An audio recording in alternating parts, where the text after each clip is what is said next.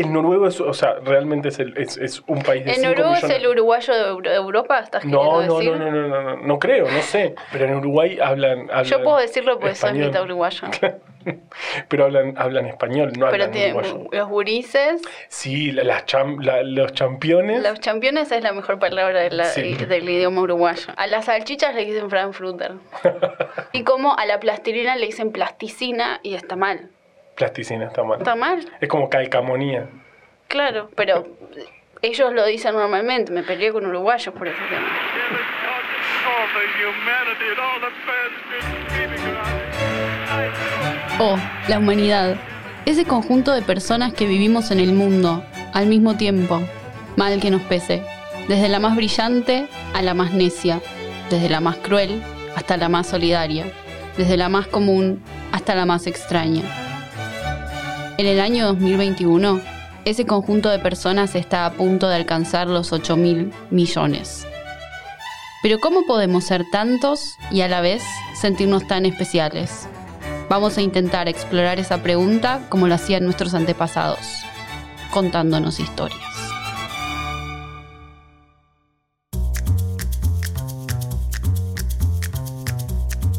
Hay dos versiones de lo que pasó el lunes 21 de agosto de 1911 a las 7 de la mañana. Una es que un hombre con delantal entró a un museo a sabiendas de que todo ese día permanecería cerrado. La otra, mucho más emocionante, es que en realidad salió de adentro de un armario, en ese mismo museo, después de pasar la noche en su interior. El hombre era, entre otras cosas, un pintor italiano y probablemente no habría dormido bien en ninguno de los dos escenarios posibles. Si pasó la noche adentro de un mueble porque, claro, se había pasado la noche entera dentro del mueble. Y si entró por la mañana, me imagino que la ansiedad tampoco le habría permitido pegar un ojo, aunque estuviera en la cama más cómoda del mundo.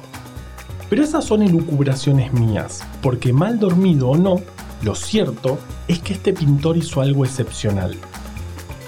Su nombre era Vincenzo Perugia, y el museo en el que estaba parado a las 7 de la mañana del 21 de agosto de 1911 era el Louvre, y la ciudad, claro, París.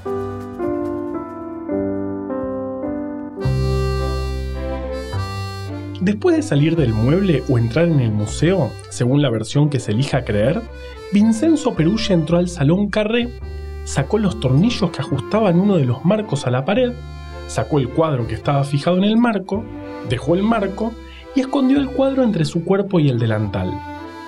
Media hora después, estaba en la calle camino a su hogar, una pequeña habitación en el corazón de París. Bueno, me puse a hacer cálculos matemáticos, que es como algunos le decimos a googlear, y encontré que Perugia medía 1,60 m. Es decir, que yo soy 2 centímetros más alta que él, y puedo asegurar que incluso un cuadrito chiquitito no sería fácil de esconder sin que se note. Sin embargo, la cosa puede que haya sido mucho más fácil de lo que una creería. Según declaraciones del mismo Perugia, lo que él hizo en realidad fue sacarse el delantal, envolver el cuadro en él, ponérselo bajo el brazo y salir así a través de la puerta del Louvre. Caminando lo más campante. Si eso es cierto, quedaría demostrado que en aquella época era bastante fácil robarse un cuadro de un museo. Vincenzo guardó el cuadro en el baúl donde tenía todas sus pertenencias y se fue a trabajar. Como llegó un poco tarde, pidió disculpas y dijo que la noche anterior había tomado de más. Me pregunto en qué momento habrá desayunado. No podés vivir en París y no desayunar una baguette gigante todos los días. Esa noche, al regresar a su pensión, Vincenzo Perugia cenó mirando el retrato de Lisa Gerardini, más conocido como la Mona Lisa, pintado entre 1503 y 1519 por Leonardo da Vinci. Algo así como la pintura más famosa de la historia de la humanidad. ¿Vos qué habrías cenado tu primera noche en una piecita mirando a la Mona Lisa? Mirá si te comes unos fideos y la salpicás con salsa de tomate. No es una decisión trivial, ¿eh? Capaz le podés pasar un pedacito de la baguette que sobró de la mañana. Estoy intentando que este episodio sea sobre comida. Vincenzo robó la Mona Lisa el 21 de agosto porque sabía que ese día el museo no abriría por mantenimiento. Todo el mundo que vio que el cuadro no estaba, pensó que no estaba, justamente, porque lo habrían llevado para limpiar o sacarle fotos o algo así. A nadie se le ocurrió que se lo hubieran robado. Así fue que pasó un día entero hasta que alguien se dio cuenta de que la Mona Lisa faltaba en su lugar. En realidad deberíamos decir que la Mona Lisa en 1911 no era el cuadro más famoso del mundo tampoco. No era como hoy. En aquella época, para saber cómo era una obra de arte, había que viajar a verla. Pero entonces pasó algo nuevo. La policía francesa consiguió una fotografía del cuadro de Da Vinci e imprimió 6.500 copias para distribuirlas por todo París y refrescar las memorias de quienes lo hubieran visto. El 10 de diciembre de 1913, Perugia fue encarcelado luego de intentar vender el cuadro a Alfredo Geri, un coleccionista de Florencia. Pero las repercusiones de su acto fueron enormes. Desde el momento del robo hasta ese día, la Mona Lisa adquirió muchísima más fama de la que había logrado en los 400 años anteriores. Cuando dije que el pintor italiano hizo algo excepcional, no me refería al hecho de robarse un cuadro con un delantal, sino a esto, a haber convertido a la Mona Lisa en lo que es hoy, el cuadro más famoso del mundo. Y la clave fueron, una vez más, los medios de comunicación. Todos los diarios de Europa cubrieron la historia y, claro, incluyeron algún tipo de reproducción ilustrada de la obra. Millones de personas que nunca habían siquiera escuchado nada sobre ella de un día para el otro, se habían convertido en expertos. Incluso aumentó muchísimo la cantidad de gente que iba al museo. Pero si la Mona Lisa ya no estaba ahí. Exacto, se formaban colas para mirar el agujero enmarcado que había quedado en la pared luego de que Vincenzo la sacara cuidadosamente del lugar. Esto también es la humanidad. Bueno, entonces este es un episodio sobre robos. Me gusta, yo tengo un montón de historias de robos. Además, los robos son algo muy de la humanidad. Pero espera, ¿vos sabías que uno de los sospechosos del robo fue Pablo Picasso? Resulta que cuatro años antes había quedado demostrada la vulnerabilidad de la seguridad del Louvre cuando el belga Honoré Joseph Chéri Pierret robó varias obras. Ahí tenés otro robo. Es el tema del capítulo. Dios, qué impaciente. Espera. Picasso en ese momento tenía 28 años. La cuestión es que con la mediación de su amigo, el poeta Guillaume Apollinaire, había comprado dos de las estatuillas robadas del museo por Sherry. Eso los convirtió a ambos, al pintor y al poeta, en sospechosos del robo de la Mona Lisa. Además, el poeta, que era parte del futurismo, una de las corrientes de vanguardia europeas del momento, había dicho varias veces que creía necesario destruir todas las obras famosas para darle lugar al nuevo arte. O sea, esto sigue siendo sobre robos, no entiendo. Sí, ya sé. Es que quería contar eso porque me parecía espectacular. Pero tengo algo más. ¿Vos te pusiste a pensar en cuál era el motivo del robo de la Mona Lisa? O sea, ¿por qué la tuvo dos años en su pequeña pieza de París antes de intentar venderla y caer preso en la operación? Hay varias hipótesis. Por un lado, la versión oficial, la de Perugia, que dijo que lo hizo por patriotismo. Quería devolverle a Italia la pintura que fue robada por Napoleón. Quizás Vincenzo no sabía que en el siglo XVI, 250 años antes del nacimiento de Napoleón, Da Vinci la había llevado a Francia como un regalo al rey Francisco I, cuando se mudó ahí para convertirse en pintor de su corte. O quizás lo sabía, pero estaba tratando de caer bien parado y quedar como un patriota en vez de como un ladrón. Igual es cierto que la Mona Lisa estuvo colgada en la habitación de Napoleón como por cuatro años antes de ser trasladada al Louvre. Patriota y ladrón a veces no son excluyentes. Pero la otra hipótesis es mejor aún. Hay quienes dicen que a Vincenzo lo convenció de robarla un hombre llamado Eduardo de Valfierno, un argentino que se hacía llamar Marqués aunque probablemente nunca haya tenido ese título nobiliario. Según esta hipótesis, fue Eduardo quien convenció a Perugia de que el robo era una especie de venganza patriótica, pero en realidad el argentino tenía otra motivación. Meses antes del robo, había gastado todo el dinero que tenía en encargar seis falsificaciones de la Mona Lisa a un falsificador experto llamado Yves Chaudron. El plan era que después del robo, Valfierno no se comunicaría más con Perugia y este guardaría el cuadro en su habitación, al menos durante el suficiente tiempo para que las noticias de que la Mona Lisa estaba desaparecida estuvieran en los diarios. Entonces, Valfierno podría vender todas estas copias como si fueran el original. Total, nadie le iba a decir a otra persona que se había comprado el cuadro, ahora sí, más famoso del mundo. El verdadero motivo detrás del robo era vender las copias falsas. Para. ¿Vos me estás diciendo que... Exacto. En el episodio de hoy, falsificaciones.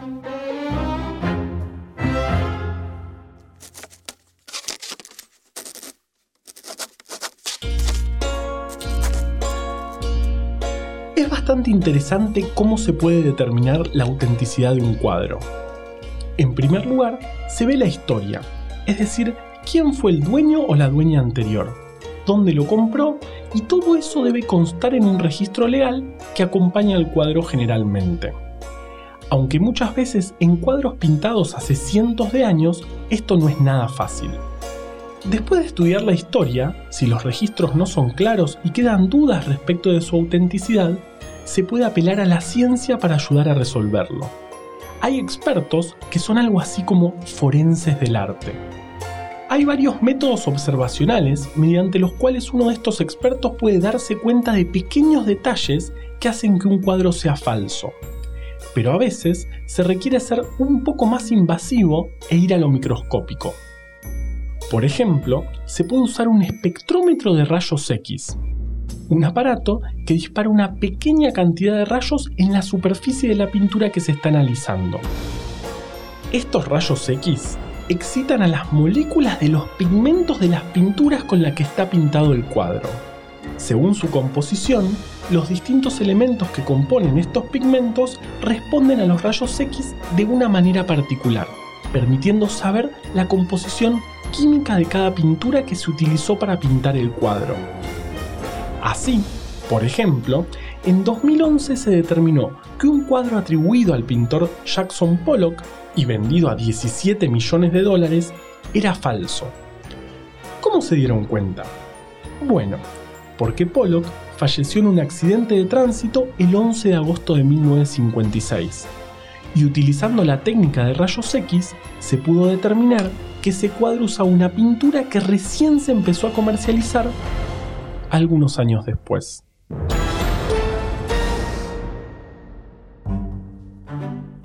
La única sobreviviente de ese accidente fue una mujer llamada Ruth Klingman, quien había sido amante del pintor durante el último año de su vida. Y alrededor de ella se armó una gran polémica en el mundo del arte, porque Ruth conservó durante muchísimos años, hasta el día de su muerte, un cuadro. Un cuadro que ella decía que era el último que había pintado Pollock, solo unas semanas antes de morir en el verano del 56. Se llamaba Red, Black and Silver y era una carta de amor del pintor para ella. La viuda de Pollock, la artista Lee Krasner, nunca aceptó a ese cuadro como un Pollock original. Y de hecho, un comité que trabajaba para ella le negó la autenticidad. La amante murió en 2010 sin lograr probar que el cuadro era un auténtico y por ende muy caro Pollock original. Hubo muchas idas y vueltas después de su muerte entre distintos forenses que analizaron la pieza diciendo que era o que no era original. Pero mi parte favorita fue en 2015, cuando los herederos de Ruth, insistiendo en su autenticidad, encontraron una pieza clave que podría resolver el caso. Un pelo de oso polar que estaba pegado a la pintura. Al parecer, Pollock tenía una alfombra de piel de oso polar en su estudio, y los osos polares son lo suficientemente raros como para no creer que pudo haber llegado ahí de casualidad. Por otro lado, eso es exactamente lo que habría pensado un buen falsificador. ¿Vos decís que alguien falsificó el cuadro y le agregó un pelo de oso polar a propósito? No se puede descartar. El arte de la falsificación es sutil y todo está en los detalles. Si no, mirá el caso de Mary Butterworth, la primera falsificadora de dinero de la que se tenga registro. Estamos hablando de algo que pasó en 1716, cuando la Mona Lisa todavía tenía la pintura fresca. No, estaba pintada hacía como 200 años. Igual, viste que la Mona Lisa no se sabe bien cuándo se empezó a pintar, ni cuánto tiempo le llevó a Leonardo terminarla, ni siquiera se sabe si la terminó él mismo. Es todo un gran misterio. Lo que es seguro es que no la pintó en una semana, la pintó durante muchos años, porque se colgó un tiempo y después la retomó. Si lo pensás, es un poco un mensaje esperanzador para todos aquellos que tienen ese archivo de tesis en la compu sin abrir hace siete meses.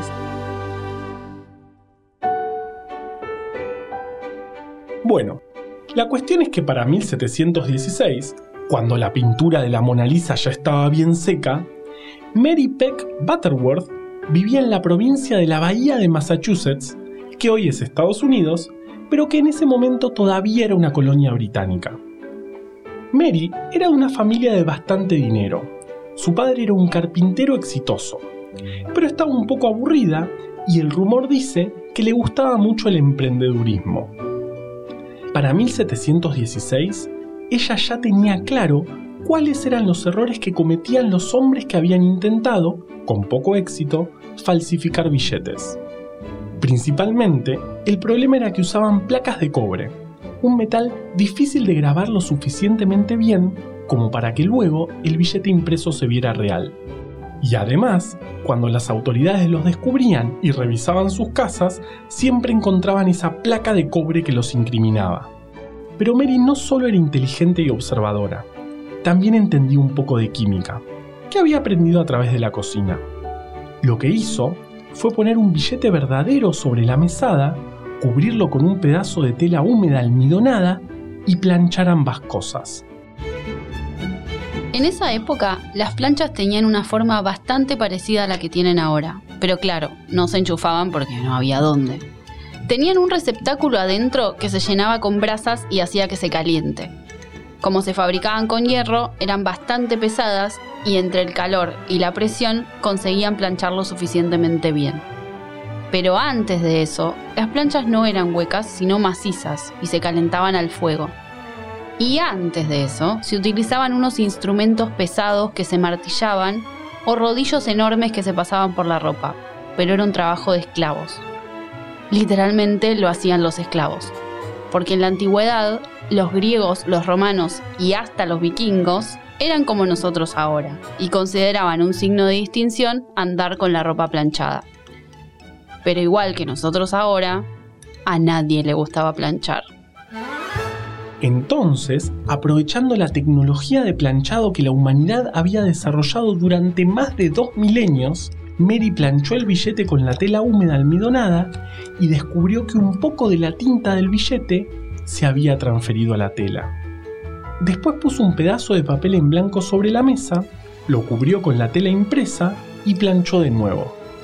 La tinta se transfirió, ahora, de la tela al papel nuevo. Así consiguió, de pronto, una copia muy superior a las que se conseguían con las placas de cobre. Pero Mary era una perfeccionista. Rellenó y repintó con una pluma lo que estaba medio dudoso e hizo más impresiones. Así fue mejorando el procedimiento y cuando la tela impresa ya no daba para más, la quemaba en el fuego de su cocina. Mary, como cualquier delincuente respetable, destruía la evidencia. De esa manera, entre 1716 y 1723, Mary se la pasó haciendo billetes falsos que funcionaban bastante bien. En parte, gracias a que los verdaderos, me imagino, no tenían las medidas de seguridad que tienen hoy. Según cuentan, Mary, la primera falsificadora de billetes exitosa de la que tengamos registro, no trabajaba sola, sino que organizó una especie de industria artesanal en la que participaban varios miembros de su familia. Al parecer, vendía los billetes falsos a la mitad de su valor nominal. Hasta acá todo bien. Pero en 1723 su actividad trajo la atención de la policía y Mary, su marido y varios de sus empleados fueron arrestados bajo sospecha de falsificación. Su hermano declaró en contra de ella, se ve que no le había dado muchos de sus billetes falsos. igual ninguno fue preso. ¿Gracias a qué?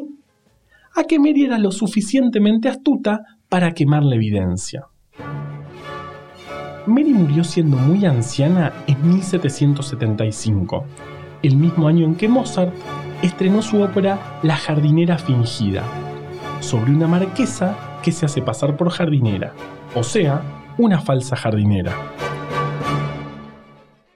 Hablando de plata, ¿te acordás de que te presté 200 pesos la semana pasada? No, mentira.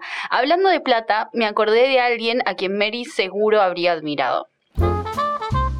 Porque mucho antes de que ella se pusiera a falsificar billetes, cuando ni siquiera existían los billetes, había monedas. Y la inglesa Anne Rogers y su marido Thomas decidieron agarrar esas monedas y empezar a recortarlas. Literalmente cortarlas. La idea era sacarle a cada moneda un pedacito del metal precioso con el que estaban hechas en esa época e ir juntándolos. La moneda seguía valiendo lo mismo, pero acumulando los pedacitos uno se podía hacer un ahorro o algo así. Hasta quizás hacer una moneda nueva. Pero el recorte de monedas en el siglo XVII era considerado tan grave como la falsificación e incluso podía ser llegado a penar con la muerte. Adivinen qué les pasó a Anne y su marido cuando fueron descubiertos en 1690. El recorte de monedas es la razón por la cual las monedas actuales en el borde tienen rayitas o texto o algún patrón que pudiera desaparecer al ser recortado. Al parecer, esto es algo que se le ocurrió a, atención, Isaac Newton, que fue algo así como el director de la Casa de la Moneda de Gran Bretaña entre 1700 y 1727. Pero además de recortarlas, hay reportadas otras prácticas de degradación de la moneda menos explícitas. Una de ellas implica poner monedas en una bolsita y agitarlas fuerte. Esto hace que pequeños pedacitos se desprendan de las monedas y queden en el fondo de la bolsita. Es una manera de degradar las monedas de una forma más sutil, mucho más difícil de detectar. Y la otra es la perforación. Si una moneda era lo suficientemente grande, se podía cortar a la mitad, sacar un pedazo del metal precioso, rellenarla con un metal más barato y después soldarla nuevamente. ¿Acabo de dar tips detallados de cómo cometer un delito? Por suerte no, ahora las monedas no se hacen con metales preciosos, entre otras cosas, para evitar eso. Hay algo más que se me ocurre que se puede falsificar. Firmas. Y todo lo que eso implica, porque si podés falsificar una firma, no creo que sea tan difícil falsificar la caligrafía de alguien. Me imagino que una vez que le agarras la mano, es facilísimo. Podés falsificar cartas, cuadernos, hasta diarios íntimos. Que es exactamente lo que hizo Konrad Kuhau, nacido y criado en Alemania Oriental. Kuhau arrancó de a poquito, a mediados de los 70, vendiendo algunos souvenirs nazis que traía desde el este. Siempre hay nazis involucrados. Siempre. Pero Kuhau rápidamente descubrió que podía subir los precios de las cositas que vendía si falsificaba detalles de autenticación para vincular sus objetos contrabandeados con diferentes líderes nazis. Hasta ahí, un falsificador más o menos irrelevante.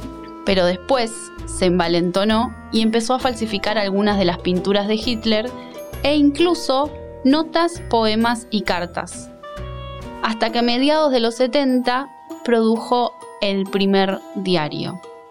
Y ahí se desbandó todo. En 1983, los diarios fueron vendidos al periódico alemán Stern por 3.700.000 dólares, que a su vez les vendió los derechos a otros medios internacionales como el inglés The Sunday Times.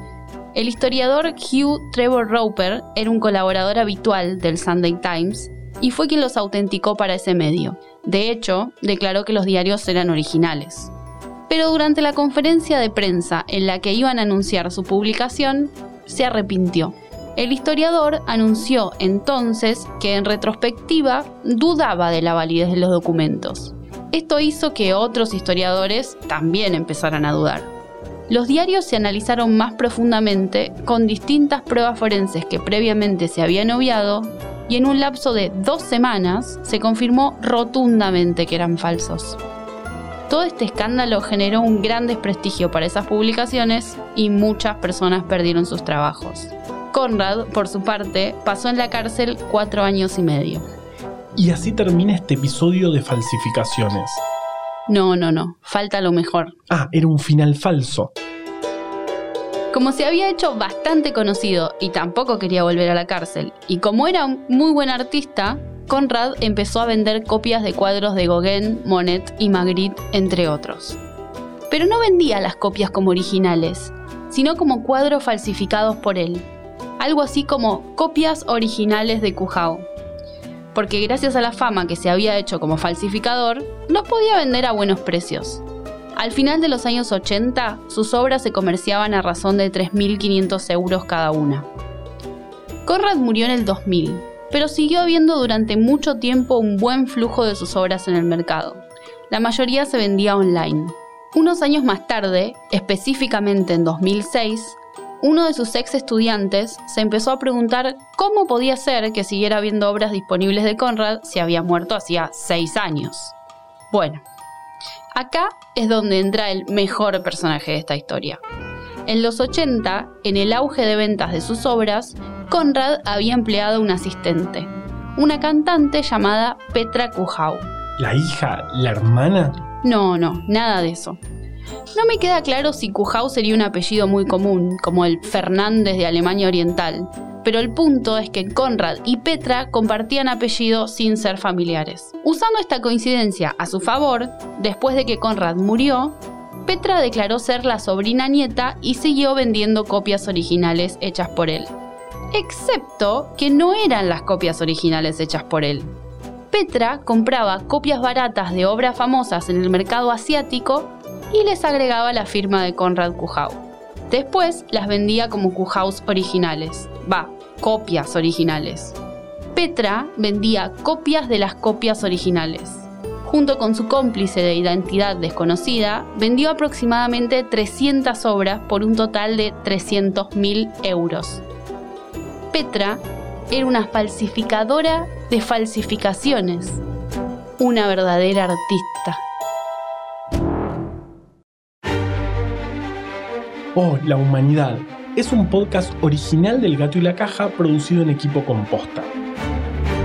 Este podcast y todo lo que hacemos es posible gracias a nuestra comunidad de bancantes. Sumate vos también en elgatoylacaja.com barra bancar.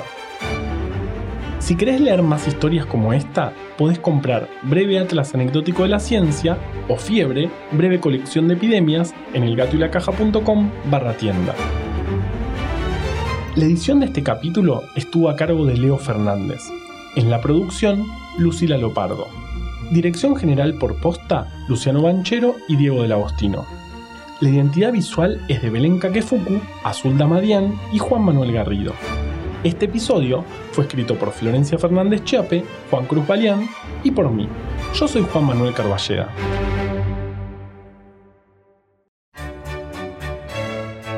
Hablamos de todo tipo de falsificaciones, cuadros, dinero, firmas.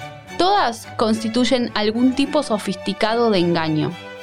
Crímenes que se cometen con elegancia, formas ilegales pero no violentas de obtener grandes sumas de dinero. Probablemente una de las personas que más han pensado en variantes de este tipo y otros de crímenes sea la escritora de policiales Agatha Christie. Su consejo, en lo concerniente a las grandes sumas, lo más recomendable es no confiar en nadie. Esto también es la humanidad. ¿Cómo tu padre Leo escucha pone esto? esto, mi papá escucha esto. Y- está- y le le- encanta el podcast. Un saludo a mi padre.